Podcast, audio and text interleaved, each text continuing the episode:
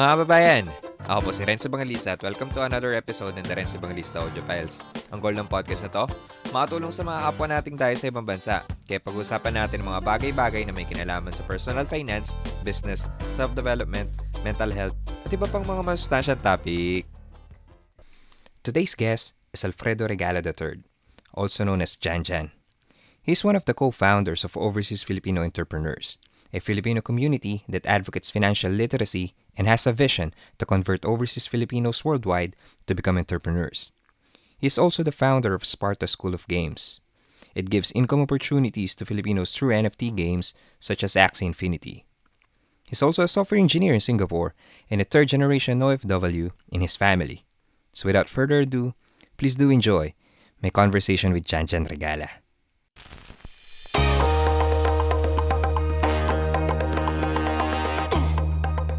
Malaman kung di mo susubukan, di ba? So, anong plano mo ngayon? Game na ba? Game? Game na? Game! So, Jan Jan, welcome to the show. Hi. Hi, Renz. Thank you for having me. So, man, I, ano, I, I've been following OFE, Overseas Filipino Entrepreneurs, for quite some time. And I've seen the positive impact dun sa, sa mga kababayan natin. Gusto ko lang sana malaman ano ba yung, ano, ano ba yung storya behind the Overseas Filipino Entrepreneurs. Ah, okay, sige. Salamat. First of all, if yun nga, marami na tayong na, na, na tutulungan or nagkakaroon ng impact yung ah, community natin. Okay, so o- OFE or Overseas Filipino Entrepreneurs. So this has started last year actually. Um, we um, officially uh, launched it like around September. I forgot the ano, yung exact date. Exactly. Pero last oo, pero year to. last year, pero we've been planning it from January to February ata. Before nung pandemic. So, Bago mag-lockdown, no? Yes, yes. so, anong nangyari nun, ah, si Mike, si Michael Pe, so one of our co-founders, uh, reached out to me. Sabi niya ganun. Sabi niya, pare, meron akong gustong gawin. Sabi ko, sabi ko ano yan? Um, gusto ko magtayo ng ano, ng ng community dito sa Singapore. Sabi niya ganun. Sige, sabi ko, di nakikinig ako. Si Mike kasi is uh, my insurance agent. And Mm. from from there, parang since parehas kaming medyo entrep yung mindset. So pagka meron siyang idea, binabato niya sa akin. Pag may Mm. idea ako, binabatokan ko siya. So ganun yung naging setup namin before. And then after that, so sabi nga niya, pare meron kasi ano eh, yung sila ah, sila Francis Errol Medina, yung mga taga Middle East sa Dubai, may mga group sila about ah, financial literacy and entrepreneurs ganyan. So parang siya nagkaroon siya ng ng inspiration from them. Then he told the story to me and then nakita ko yung yung objectives and yung um yung layunin ba, parang ganun. Mm. Nagusto ko din. Kasi um by the time na nag-reach out kasi si Mike, meron na rin akong technically parang group din dito sa Singapore na parang it uh, encourages financial literacy, financial independence, um, helping you to handle your finances, yung mga ganon. Though it's a close group. So, eto, medyo iba yung atake since we're gonna open it. Everyone, regardless kung entrep ka or hindi, pwedeng jumoin. As long as you wanted to learn and share. So, parang ganon. So, before nung pandemic, ang ang objective talaga nun is for Singapore. So parang meet up, alam mo 'yon, yung ganun, Mm, yung community meet up. Tapos parang kunyari once a month makikita kayo. Parang Philippine Business Council yung magiging datingan. Parang ganun. Kaso nga nag-pandemic. So di um nag-ano, hindi so hindi kami na-stall kami pero ang nangyari pala noon, before pala before tayo dun sa pandemic part. Sabi ko lang kay Mike pala noon, sabi ko, Mike, isa lang condition ko. Sabi ko, if gusto mong gawin to, may sasama ako. Sabi ko sa kanya. Ah, so, dito pumasok si Mark tsaka si Carl. So, apat kasi kaming founders ng OFE. Carl and uh, Mark is my classmates. So, we were classmates nung college. Ah, Then- sa FEU. Sa FEU, yes, yes, yes, sa FEU. So, um, sila yung nauna nang dumating sa Singapore. Then, kaya din parang napadali yung transition ko into, in Singapore because of them. Marami kasi kaming um, classmates sa Singapore, magkakaklase. So, madali. Parang hindi ako masyadong, ano ba, uh, na homesick mm-hmm. because of them. So, yun. Yun yung sabi ko kay Mike. Kasi yung dalawa, kasama ko din dun sa sinasabi ko kanina na society that helps uh, mga OFWs na maging uh, financial literate, parang ganon. Mm. So sinama ko yung dalawa. Then, at pandemic, so stop kami, kanya-kanyang racket kami, kanya-kanyang um, may trading, di ba? Nag-e-commerce uh, ako. uh, ang dami kong ginawa. Nag-dropshipping, e-commerce, lahat. Pinasok ko yan nun. Then, nag-open, nag-open yung Singapore nag, nag-resume kami May 1 eh. Alam ko eh. Nag-meet up kami ulit. Mm. Then nandun pa rin yung desire. Nandun pa rin yung desire to do it. But we we we pivot. Mm-hmm. So there's there's K- a kayong pivot. apat na yun ha? Kayong apat kami, na yun nandun. Oo. Kaming apat na yun. Oo, yes. But at first, parang sino bang wala? Wala si Mark. So tatlo lang uh, kami nung time na nag-meet. Pero ando na yung ano, yung hunger nung ituloy. Kasi mm-hmm. parang we we started magkita ng tanghali. Natapos kami gabi na sa Hawker. So yung mm-hmm. 'di ba yung Hawker dito. Natapos kami parang 9-10 PM na. Parang ganun. Pinaplano niyo na to? Oo, parang nag-ano na kami, nag-imagine na kami, ganyan. So, uh, ano mangyayari? Then, so, what happened was, nag-pivot nga na parang instead na Singapore yung magiging audience namin. We wanted it to be global. Parang magvo-vlog na lang kami, parang ganun. Uh-huh. So medyo kinabahan ako kasi alam mo naman, I mean, yung yung yung yung background ko is for back end eh, like uh-huh, IT, uh-huh. ha? So hindi ka gaano exposed sa tao. Hindi eh, hindi eh. Usually sa technicals ako, hindi ako exposed sa tao. Hmm. I mean, marunong naman tayo makipag-usap sa tao, pero hindi yun yung ano mo, hindi yun yung strengths mo. Forte. Parang ganun. Oo, hindi yun yung forte. Pero, nung nangyari yon sige, sabi na sabi ko noon, sige, since ang objective naman nga ni OFE was to uh, to empower or to to change the mindset. Ito lagi naman eh, marami naman talagang grupo ng financial literacy.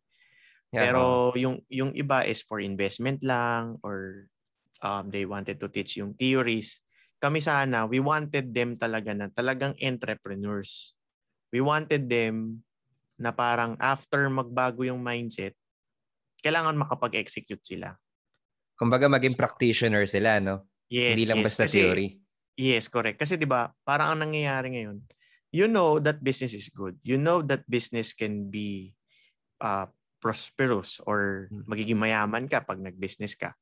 But hanggang theory lang yung alam mo na pet na may chance. Andyan yung takot kang uh, mag mag-venture kasi baka malugi ka. Andyan yung mm. sasabi mo wala kang puhunan. Andyan yung kulang yung knowledge mo. Ang dami, ang daming barriers Dami. eh. Mm. Oo. So so yung OFE, ang talagang objective namin is from from sharing, from sharing the the stories ng mga nakagawa na. We wanted to share yung stories ng mga nakagawa na para ma-inspire natin yung mga kababayan natin na hindi porket um, kunyari mababa lang yung sweldo mo or mababa lang yung trabaho mo na hindi ka pwede maging negosyante. Wala sa ganun eh, di ba? So yun, yun yung pinaka high level how OFE started and ano yung concept niya. Yeah. Brad, nabanggit mo yung ano, is yung parang napa-oo ka kagad niya kasi ni, ni Michael. Kasi mm-hmm. may entrepreneurial mindset ka na din during that time. So gusto yes. ko sana malaman, bro, kung kailan ba nagsimula yung pagkakaroon mo ng ganong mindset? Okay, sige. Um, when it comes to entrep, uh, yung parents ko kasi may negosyo. So siguro malaking factor din yon And second, nung high school ako, I read yung Rich Dad Poor Dad. Hmm, high school pa lang. High school yes. pa lang. Si Tito Robert, di ba? Tito Robert Kiyosaki. So, parang nagkaroon na ako ng idea. No? Parang first year high school yata ako. I- I'm not into books, but nung binasa ko yun, kasi kailangan Paano sa project. napadpad sa'yo, pare? Paano, paano napadpad Subject sa'yo yung namin. book? Ah, subject, Subject niya. Yes, oo. Yun, shoutout kay Sir Rafi. Dahil Hmm. talagang pinush niya. Pinush niya yung... May financial literacy kami, pare. Nagulat din nyo. ako. Ayos. Ayos yun. Oo. Bihira yun. Meron ah. kaming, oo, first year, Millionaire Mind. Second year is Rich Dad Poor Dad. Sa Manila to? Sa Manila to? Ano kami? Ah, hindi. Sa Rizal. So, tubong Rizal ako. St. Martin Mm. Montessori School. Montessorian ako. Mm-mm. So, ano sila? Ah, advocate sila ng financial literacy which is I'm very ah. grateful. Oo, actually. So, sana, hopefully, mas marami pa tayong schools na mag, magsa, Mm-mm. magpasok ng financial literacy ah, subjects. So, anyway, yun. So, pra- project kasi sa amin nun eh. So, parang, sige, subukan ko mambasa. Eh, hindi man ako nagbabasa ng libro. Kasi hindi sinubukan ko siya. Natapos ko siya. Nang hindi ko yun na-imagine. Sabi ko, pa, Uh. pala to ah. Para lang ako, na, para lang ako nagbabasa ng comics eh. Sabi ko, okay ah. Kasi di ba parang kwento lang siya. Kwento lang Interesting namin. kasi. ah. Oo, interesting. Di ba kasi kino-compare nila yung dalawang tatay niya. Ah. Ganito yung approach nung tatay niyang si Rich Dad. Tapos yung original niyang tatay na si Poor Dad, di ba?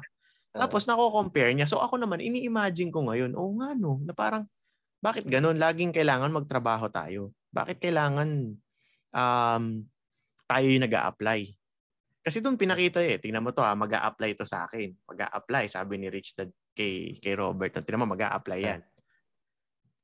Ako, hindi ako matalino, hindi ako tapos, sabi ni Rich Dad. Pero, tingnan mo yan, sobrang daming lisensya niyan, daming natapos niyan. Pero, gusto niya magtrabaho sa akin, hindi ako matalino. Sabi niya ganun. Ah. 'Di ba?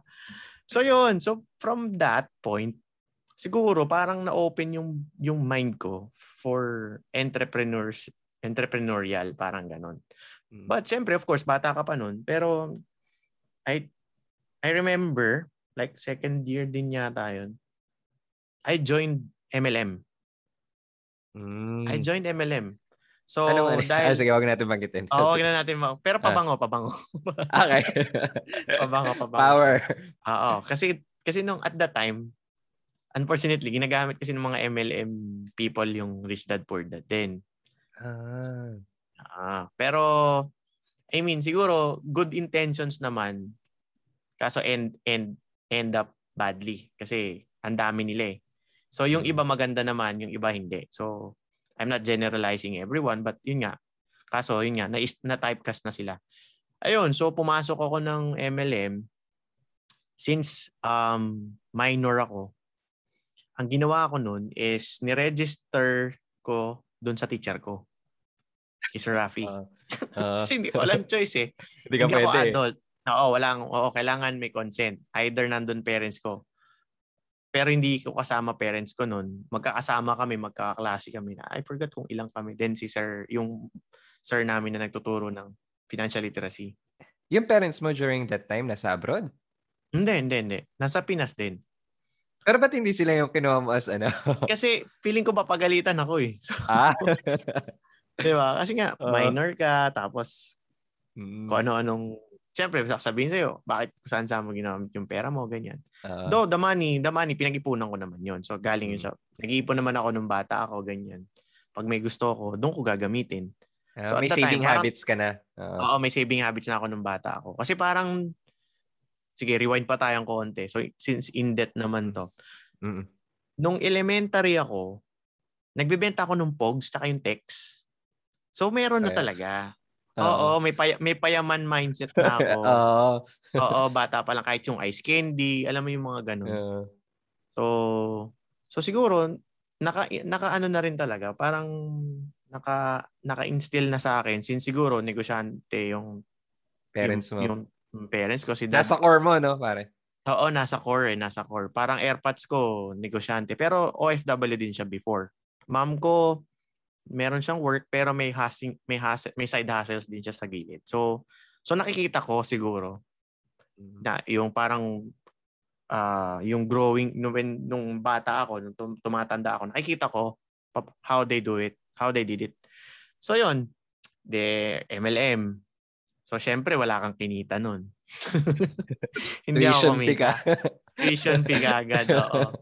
So, tuition fee. Then, after, nung college, Magkano nilabas mo nun? Magkano nilabas parang mo nun? 3.5 pare, 3.5. Parang, Pero malaki na yun Malaki. sa high school, oh. 3 Malaki. Malaki, oo. Kasi dati Mm. ganun ako. Kunyari, let's say, gusto ko bumili ng Monopoly.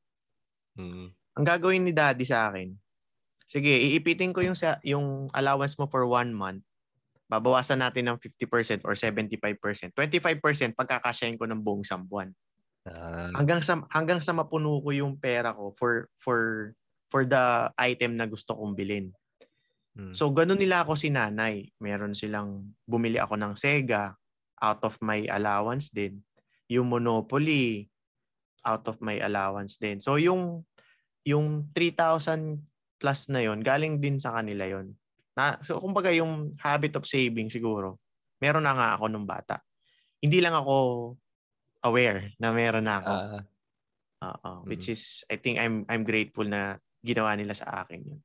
Then, siyempre baby baby steps ng ng entrep ah, entrep pa lang yun. Then college, o hustle dito, hustle diyan, yung mga Soapy, Avon. Pero nung time na yun, pare, parang kikita kang konti, 'di ba? Sa sideline kang konti. Pero pang inom niyo yun. Or pang good time, pang date, Oo. 'di ba? Parang Oo. ganun lang yung Oo. ano.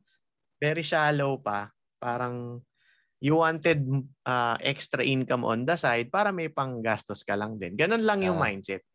mga short-term Then, goals lang. Yes, Oo. yes, short-term goals lang. Parang okay, oh, parang may, may kinita ko tara, inom tayo, ganyan. Ganun lang. Pero walang walang long term, hindi mo pa siya hindi mo pa siya ini inano nun eh, iniisip nun.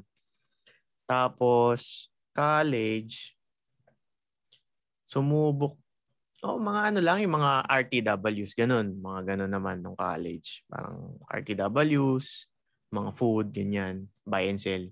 Then, nung, nung nag-work na ako, parang nawala. Alala ko na. Mm. Nawala yung entrep mindset ko nung nag-work na ako. Kasi parang ito na yung ito na yung time na parang lahat ng hindi ko nagawa nung bata ako, ngayon ko gagawin. Kasi sumasahod ka na na medyo malaki, no? Siyempre parang pera mo na, di ba? Parang sabi, Oo. sabi sa akin kasi ng mami ko nun. Oh, pagka ngayon, dahil wala ka pang pera, kontrolin mo lang, huwag mo masyadong Hmm. mabisyo. Pero Hmm. pagka pera mo na yan, sige, pap, hindi ka na namin papakailaman. Di sinunod ko siya. So talagang nung nung nag-work ako, splurge. Di ba? Splurge Oo. dito, travel dyan, di ba? Bili ng gadgets, ganon Oo. hangout with friends. every Yun, Friday, so- nasa gimikan, ganun. Oo. Talagang pecha di peligro, pare. Talagang one week before pa lang, one week pa bago magsweldo, pecha di peligro ka na. Langanin ka So, na, no? Oo, alanganin ka na. So, ganun. Ganun yung naging lifestyle ko for how many years. Then, ah, ano ba nangyari? So, may life-changing event na nangyari sa akin na Hmm. parang doon ako medyo naging um, financial financially prudent. So nagkasakit si ma'am noon nung time na yon after siguro three years na ako nag-work. So syempre dahil may sakit nag-stop siya ng work. So someone need to step up since panganay ako, ako yung ako yung nag-step up. So parang naghati kami sa sa tuition ng sister ko at the time para kumbaga para ma- mabawasan yung ano nila, yung burden. Yung So, syempre, hindi- nila? Oo, so ngayon hindi ko na hindi ko na salo lahat nung ng pera ko. Meron na akong responsibility. Oo. So, yun, natuto na ulit, bumalik na ulit yung habit ko to save. And then um, wala pa rin akong business noon, travel pa rin. So, kumbaga, nag nag-aalat lang ako for my responsibility sa family. Then the rest, ganun pa rin, bisyo, travel. Mm. So, after nun, yung, yung talagang nagbago na, na Singapore na ako. Mm. Nung nasa Singapore na ako, um, after a year yata eh, one year after, yung one year ko splurge pa din. After three months, pare umuwi ako Pinas, nag-celebrate akong birthday ko. Gastos Kaka- nun. Ticket eh. Mm, sobra. Pag kinumpute mo, parang ilang buwan na sahod mo yung nawala eh. You know, So yun. Mm, so ah, one year din siguro. Kasi parang ang naging mantra ko noon is, syempre, you wanted to celebrate. You wanted to to enjoy yung mga accomplishments mo in life with your family and friends. So, nung in, na, na-hire ako here in Singapore, is sabi ko dun sa manager ko, sige, tatang okay na ako, tatanggapin ko. Meron lang ako isang condition ulit. Sabi ko nga isang condition Mm. is after three months, which is kasi magba-birthday ako, kailangan ko umuwi ng Pilipinas. Hindi pa ako regular na nag, nagre-request na ako ng uuwi ako. Humingi ka na ng early vacation. Oo, umuwi na ako. Oo. umuwi Oo. na ako early vacation. So, sige daw, okay, fine. Oo. So, yun. So, ah one year, ubos.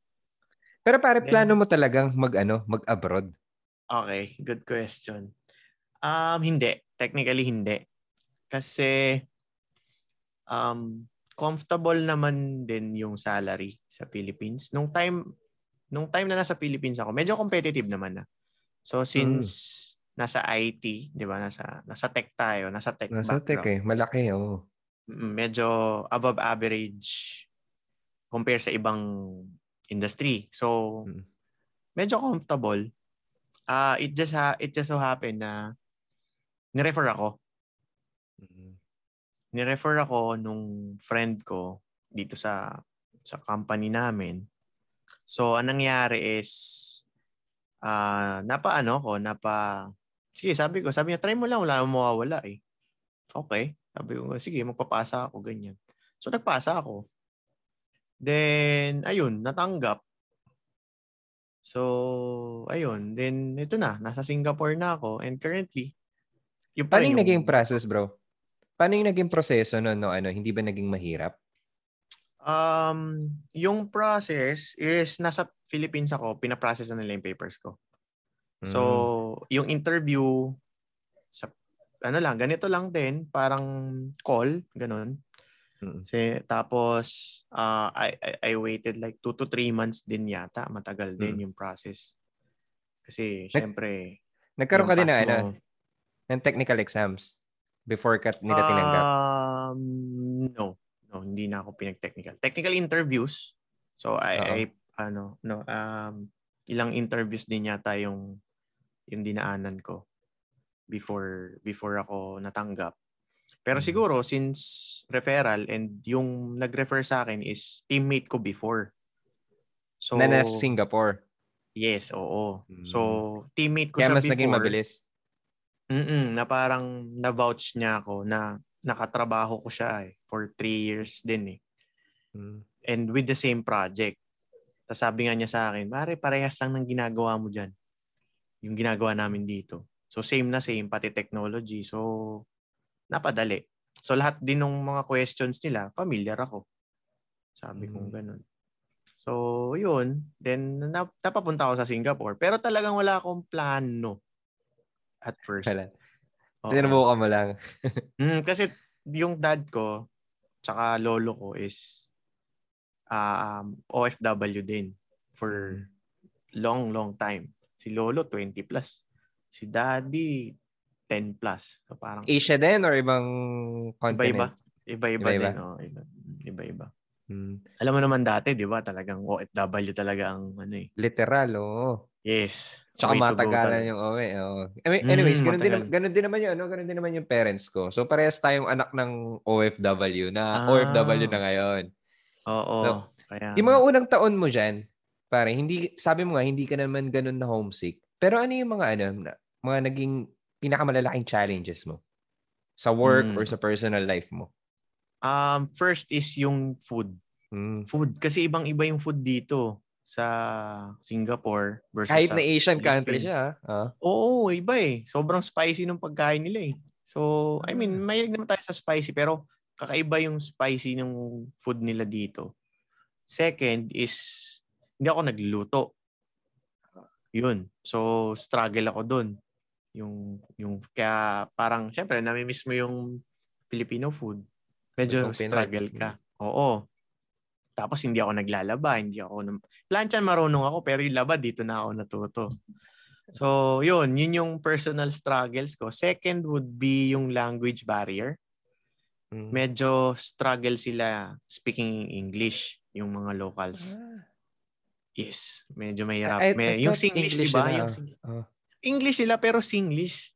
Ah. Yung, ah, you, you die la. Yung ganun. Hindi yung may, medyo, medyo mahirap. Oo. Oo. Yeah, finish already. Ganun. So, hanggang ngayon, struggle ako. Pero siguro, good thing lang is since yung company namin is international, Mm. so more on more on French yung mga office mates ko. Struggle din sila mag-English pero mas Oo. Oo, di ba? Medyo medyo mas sanay na ako sa sa accent nila and yung grammar nila. Since ilang years na rin kami nag-work. Pero, Pero yun. Ikaw nag adjust sa kanila. Oo, ikaw sa English nila. Yes, true. sa English nila eh. Iba yung accent nila, iba yung Mm. bitawan nila ng salita. Minsan may mga Oo. long pause yung mga yan eh. Minsan di mo magets eh. Papaulit mo talaga sa kanila eh. Oo, may, may, may one time pa. Like, nasa, nasa meeting kami. Business eh. Parang faculty member siya. Mm. Meron, meron kaming kasamang taga-translate pa. Hindi talaga sila nag-English kasi matanda na, tas faculty. So, Hmm. ano na, kumbaga, hindi, hindi masyadong ma-English. So, Hmm. meron siyang kasama. Yun yung nag-explain sa akin Hmm.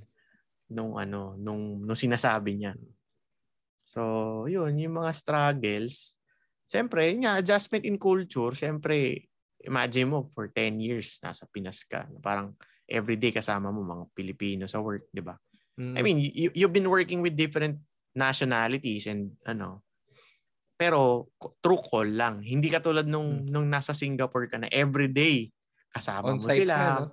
Oo, 'di ba? Kasama mo sila. Minsan magla-lunch kayo sabay-sabay, yung small talk, 'di ba? Ibang lahi. Magmimerienda kayo or magiinom kayo, magko-compose ka pa ng English mo. Kung maganda ba yung joke pag naging Ah. English, 'di ba? Ah. so yun, yun yung mga struggles. Siyempre homesick kasama. Kasi at that time, yung girlfriend ko nasa Pinas. Mm. So long distance kami. Mm. Pero good thing dahil Singapore naman is malapit. So parang every other month, either siya yung pumupunta ng Singapore or ako yung umuwi. So ganun yung naging setup Setup namin niya. for one year. Mm, for one year. Nasa tech industry din siya. Oo, yes, yes. Nasa tech din Mm. siya. So wala naman siyang plans to to move there with you. Ah, actually, andito na. Andito na siya. Ah, nandiyan na siya ngayon. Yes, Ah, yes. After, yes, after a one, after a year, ayun, sumunod na siya. And you So, work in the same company? No, no, no, no. So, ang ang ginawa niya, siya talaga nag-apply. Nag ano siya, naghanap siya ng work dito. So, mas mahirap yung naging steps or process niya para makapunta sa Singapore. Kasi ako, nag nasa Pinas eh, tambay lang nung habang baga nag-aantay ako sa Pinas. Then once lumabas yung papers, tsaka lang ako pumunta ng Singapore. Mas mahirap pala pag ano, sariling apply mo going to Singapore, no? Mm-mm, mm-mm. Para kang TNT eh. Kasi magtuturis ka. Yes, Mm. magtuturis ka. Tapos, yung visitor pass mo is one month lang. Hmm. So, dapat within one month makakuha ka ng work. So, yung iba so ginagawa. talagang naghanap ng ano, Oo. may interview talaga yun. Yes, yes. Tapos, um, either mag, ano ka, ah, lalabas ka ng Malaysia, Indonesia, Hmm. or ah, what else? Kung may, Thailand, 'di ba? Para pagbalik mo, plus 30 ka ulit. Ganun. Ganun yung Ah. ginagawa. Mm. Ah, interesting, interesting.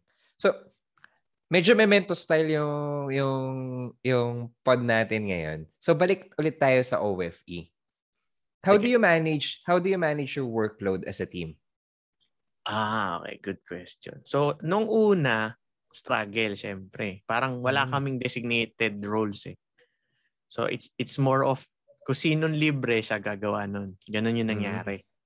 Nung Then una, event- Oo, nung una. So, struggle kami. So, at that time, parang yung social media and everything, yung posting sa akin. Since nag-e-commerce ako, marunong ako mag-ads, marunong ako mag-social media, whatnot.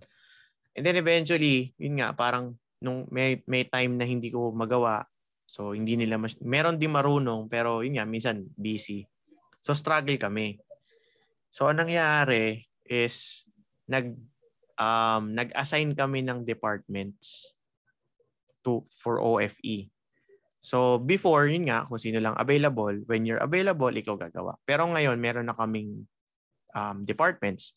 So OFE has uh, operations and creatives.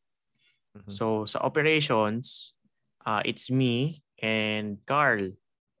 So kami yung um, ang responsible sa sa posting, um, mm, ads, kasi yung yung marketing under o ano din eh, operations namin Operations. ah.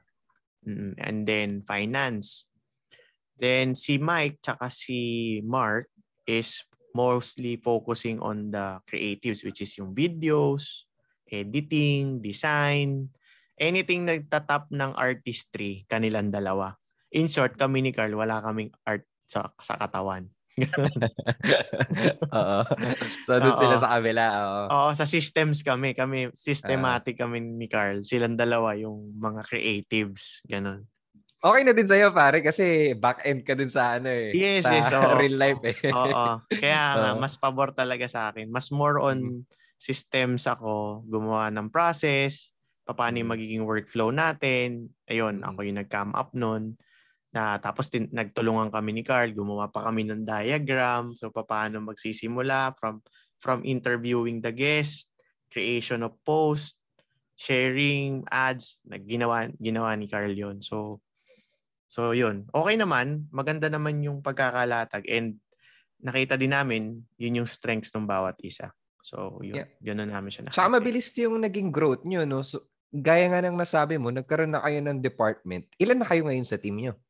Okay. So, nung una kasi, di kami-kami nga lang. Eh, Mm. since may work pa, so medyo talagang time consuming. Like, yung pagpe-prepare ng ah, posters, pagpe-prepare ng ah, captions. I- parang ang simple, pero pag everyday nyo kasi ginagawa, talagang kakain ng oras. Oras. Oh. Oo. So, so nag, ang ginawa namin nun, um, parang nag-decide kami na um, nakikip, sabi nga ni Mike nun, sabi niya, nung na, nag, nag-huddle kami, parang sabi niya, nakikita nyo ba tong OFE na makakapagpaalis sa inyo sa employment? So, sabi niya ganun. So, oo, syempre, umuo kami lahat. Then, if if nakikita nyo ito nga yung magiging ano natin to to to to be employee free is kailangan natin mag mag mag ano mag commit pa more which is hindi lang time naglagay na kami ng budget. So mayroon kami monthly budget na binibigay. So anong nangyari? Nag-hire na kami. Meron kaming Mm. VA and may designers na kami ngayon. Mm. so Since meron when kayo nag-start niyan na naglabas na ng budget? Um, nung una parang 100 lang kasi pangkain namin tsaka yung ah, Photoshop ay photo ano ba yun? Adobe yung Oo. pang video editing ganon. Yung license, licensing ng Oo, ano? yun licensing, oo, correct. Pero nung January, yun medyo nag-bulk up kami sa sa sa budgeting. So kumuha kami ng VA. Una VA lang muna eh. So binibigyan namin lahat ng kailangan i-post, pero kami nagpe-prepare lahat. Then eventually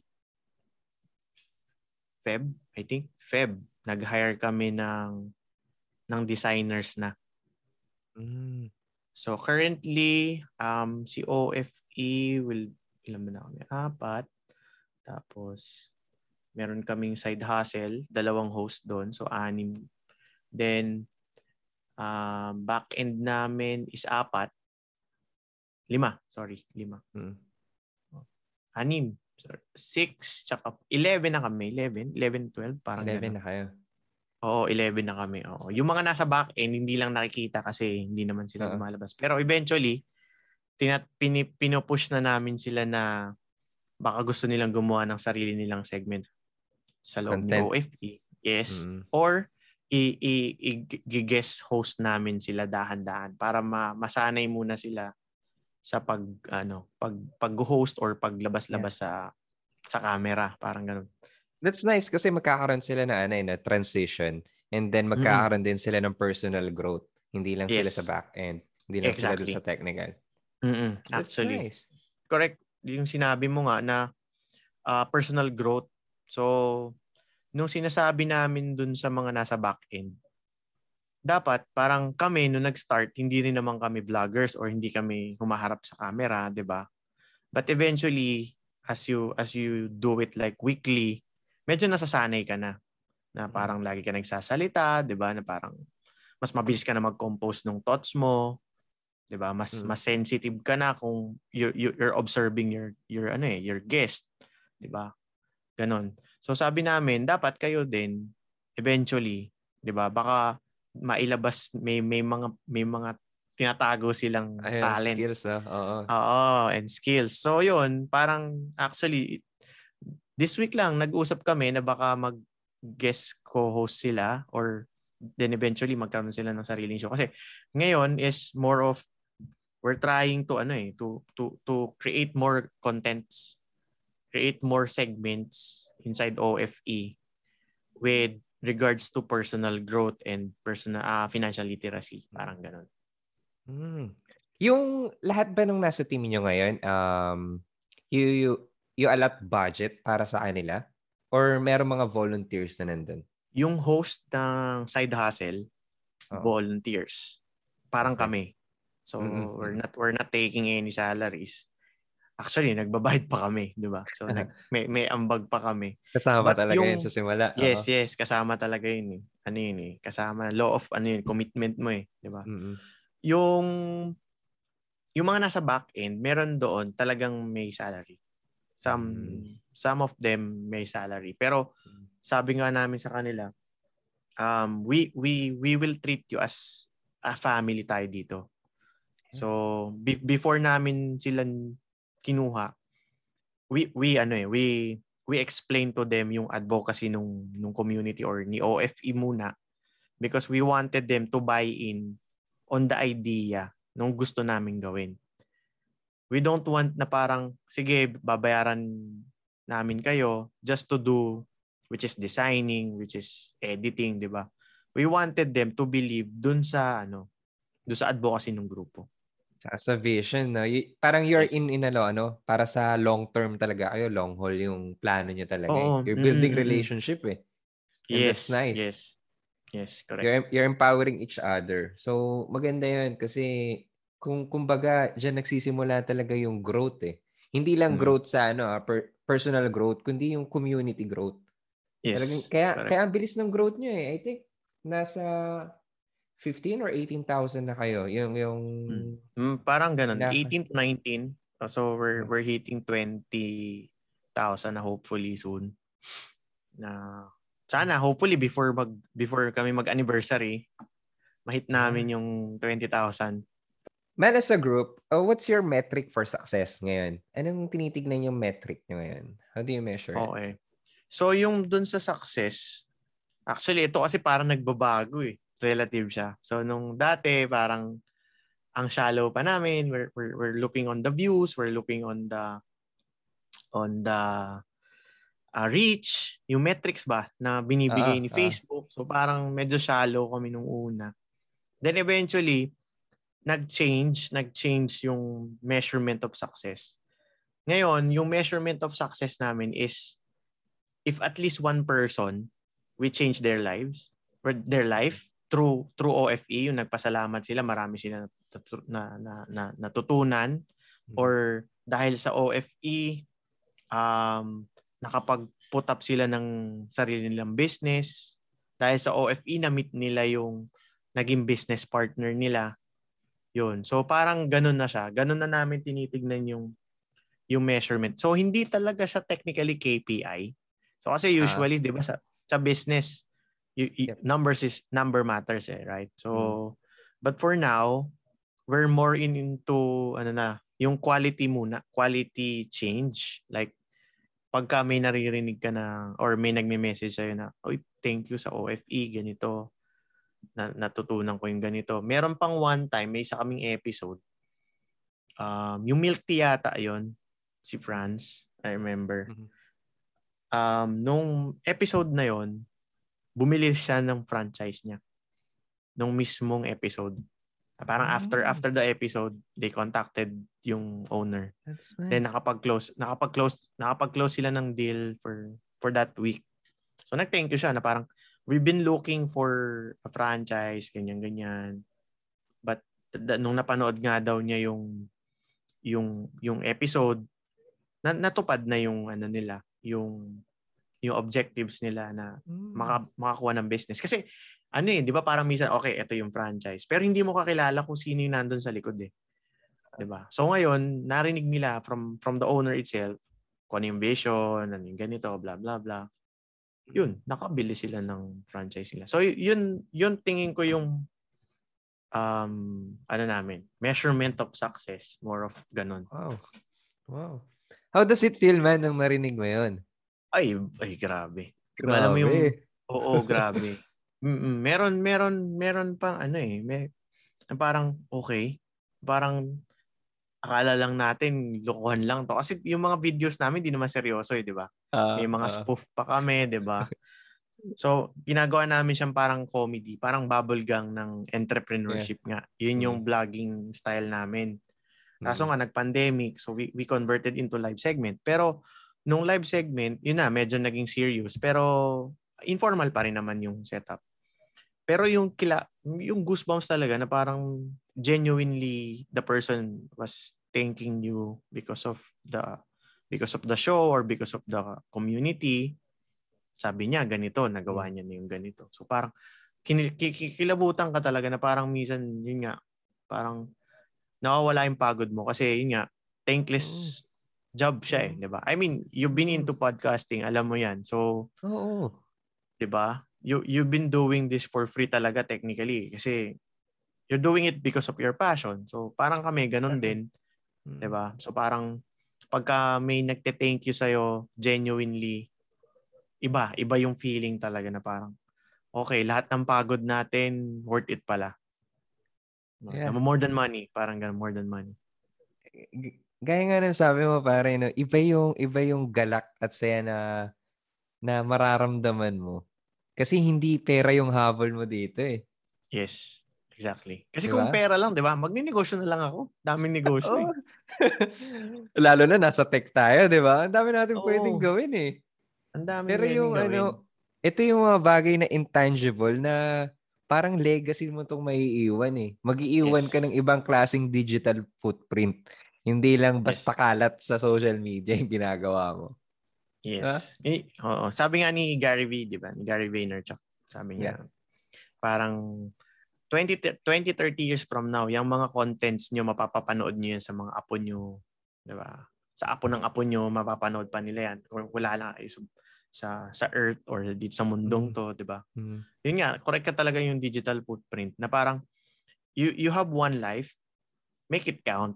Kung paano mo gustong iwanan tong mundong to. Kung gusto mo ba maging ano ka lang, chillax ka lang, normal ka lang, or you wanted something more. You wanted to change something or maging ah, maging malaking part ka ng isang tao or ng isang society.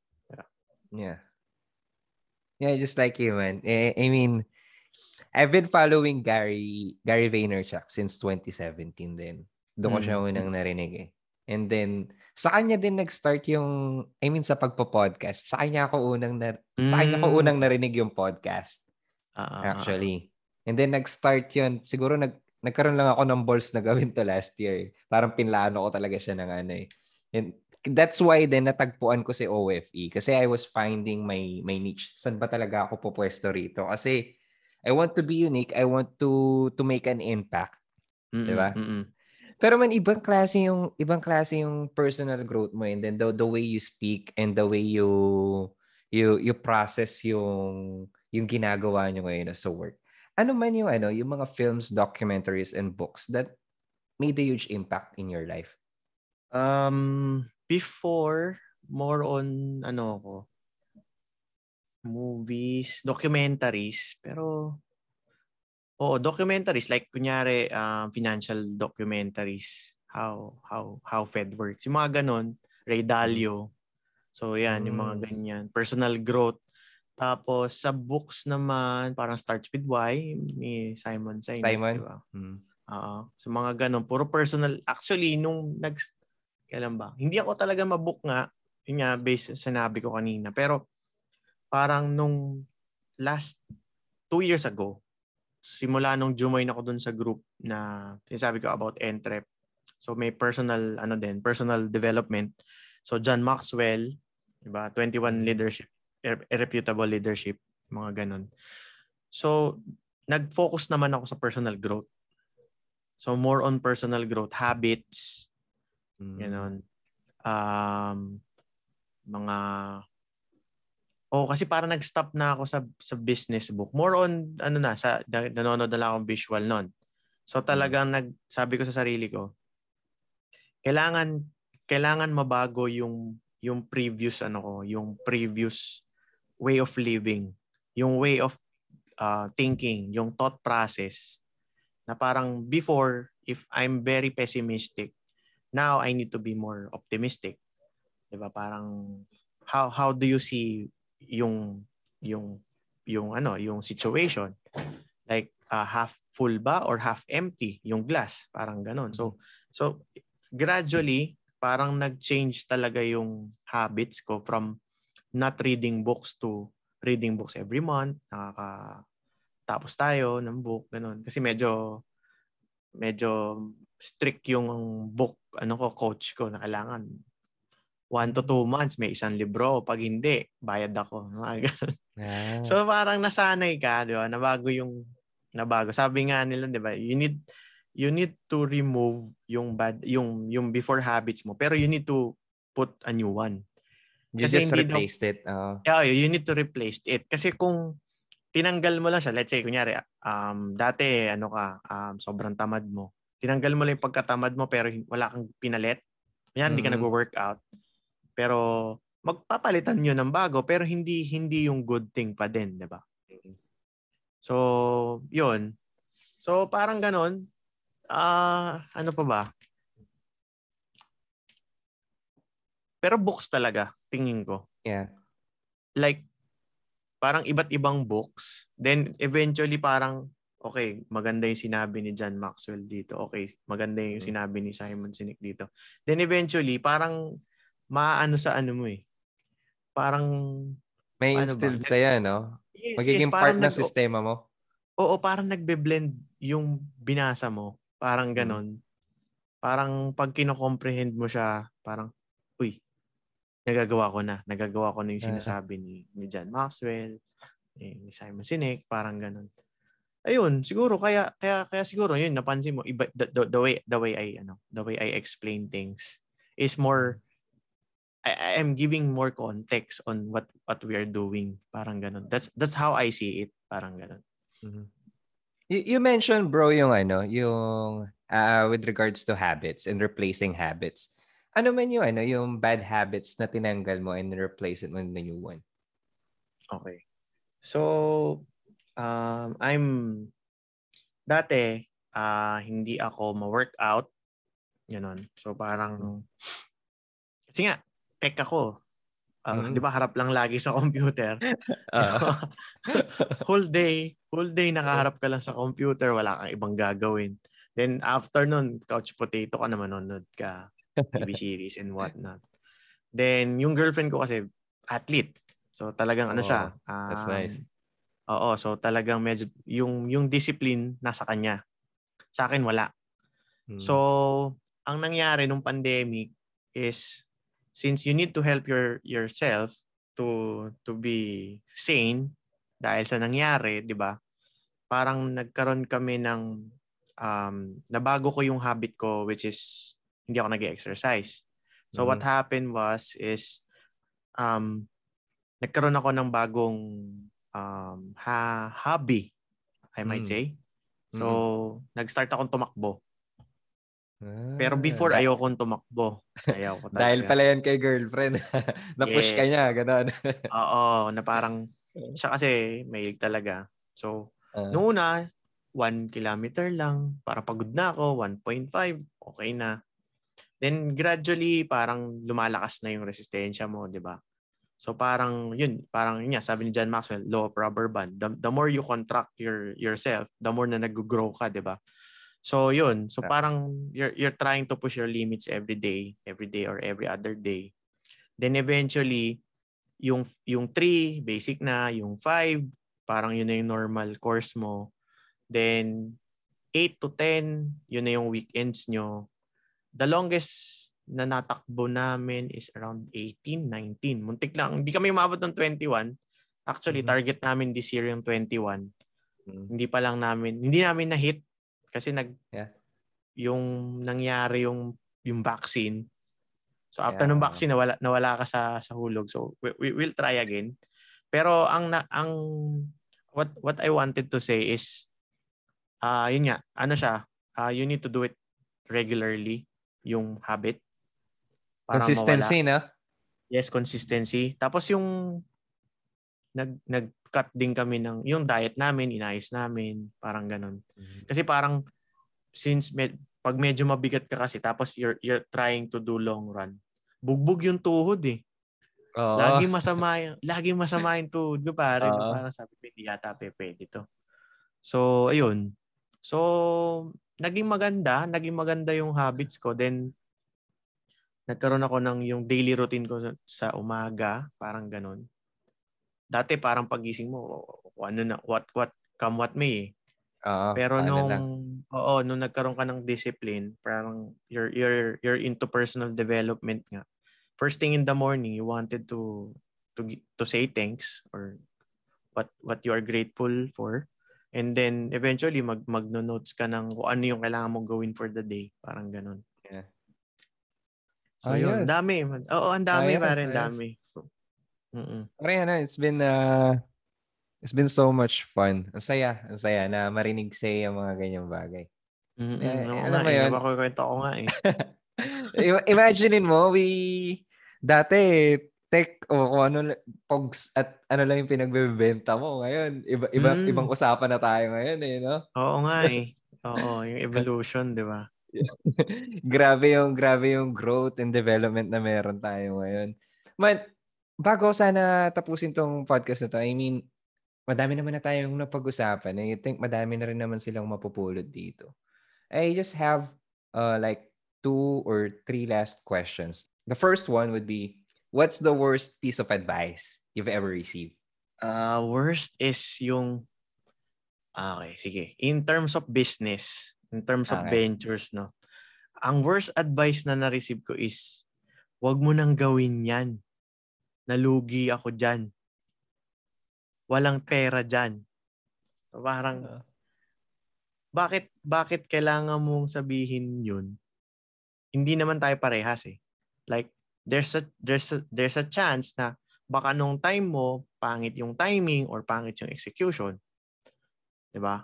Pwede namang sa akin shoot naman pala sa personality ko or um maganda yung timing ngayon. So parang I don't want to give parang sa akin na parang ang pangit magbigay ng advice because you've experienced it.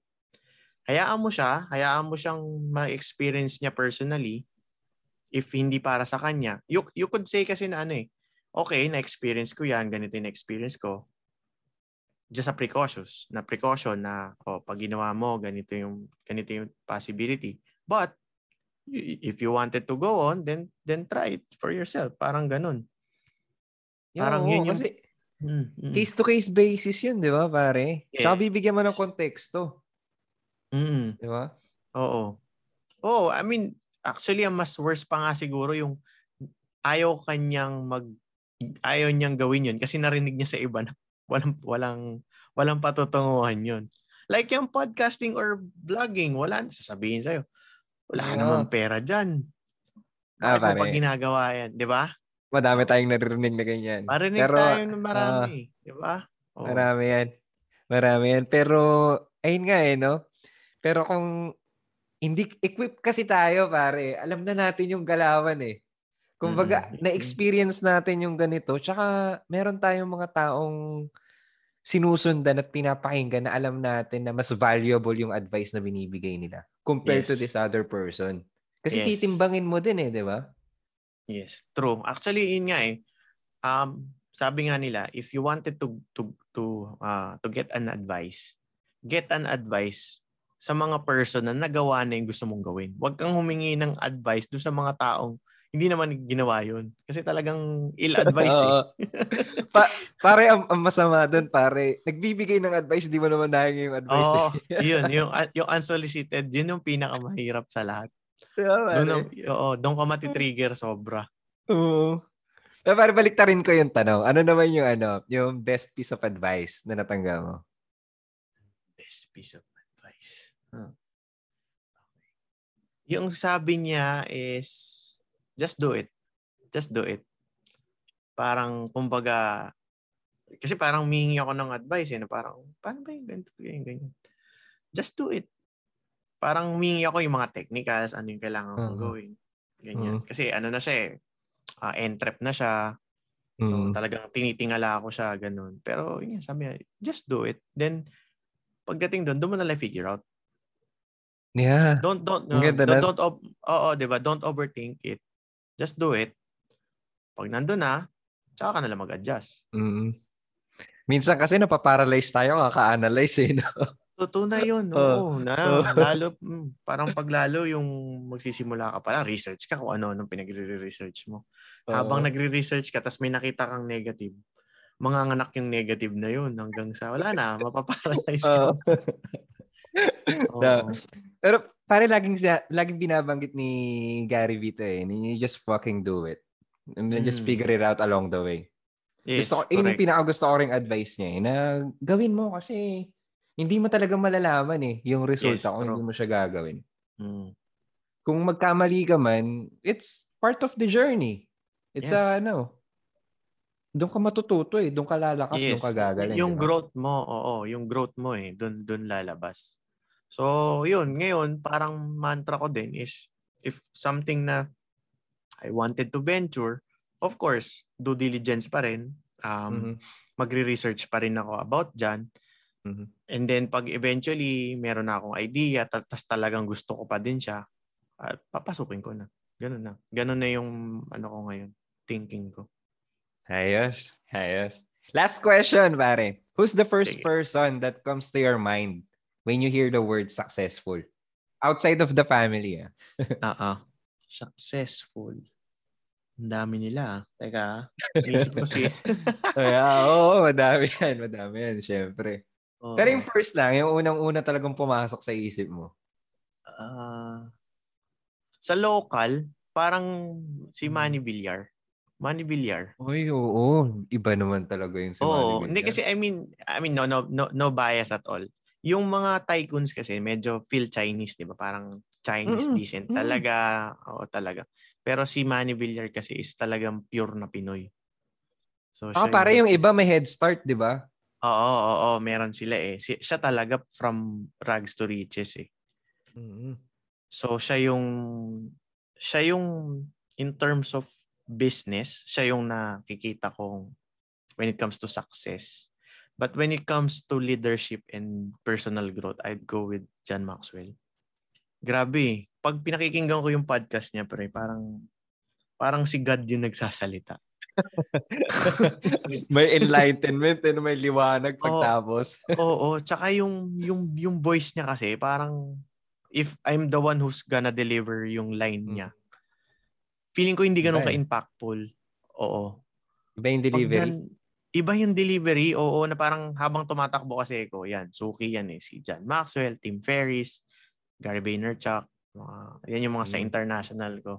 Then, sa, some, some businesses, some business podcast sa Philippines, nakikinig din ako. Pero John Maxwell talaga, pag meron siyang binitawan na talagang tumama sa akin, minsan napapahinto akong ano eh, tumakbo eh, na parang, "Oo nga, Ah, kasi, kasi for me, uh, for me, I mean, okay, money is yes, one of one of the key or measurement.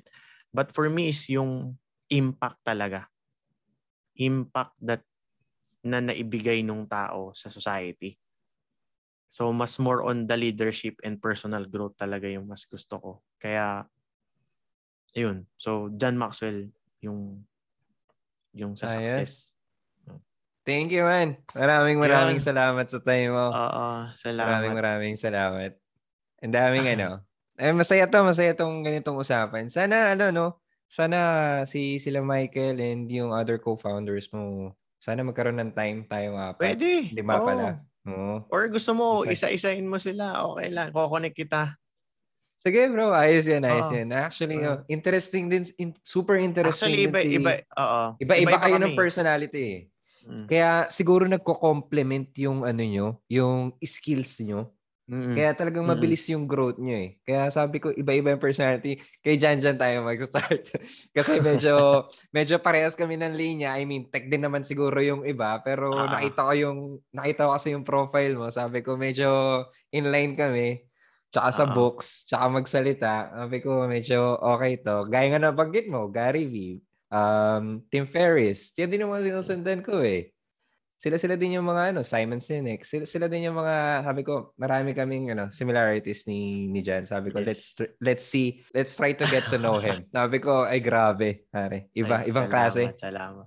Salamat, salamat. I mean, very, very comfortable naman nga ako. Like, nakita ko naman yung ano, connection and Yeah. nakita ko din yung, yung genuinity. So, salamat for inviting me.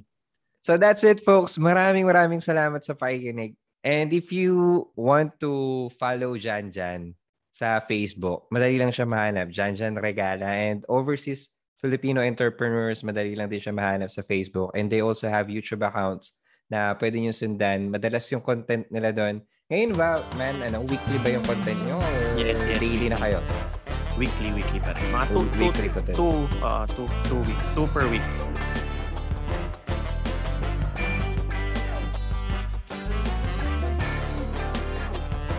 Maraming maraming salamat sa pakikinig ah. Sana nag-enjoy kayo at may napulot na aral. Kung may mga suggestions kayong guest or kahit ano na ikagaganda nitong podcast, please let me know. Maraming maraming salamat ulit. Hanggang sa muli. Au revoir.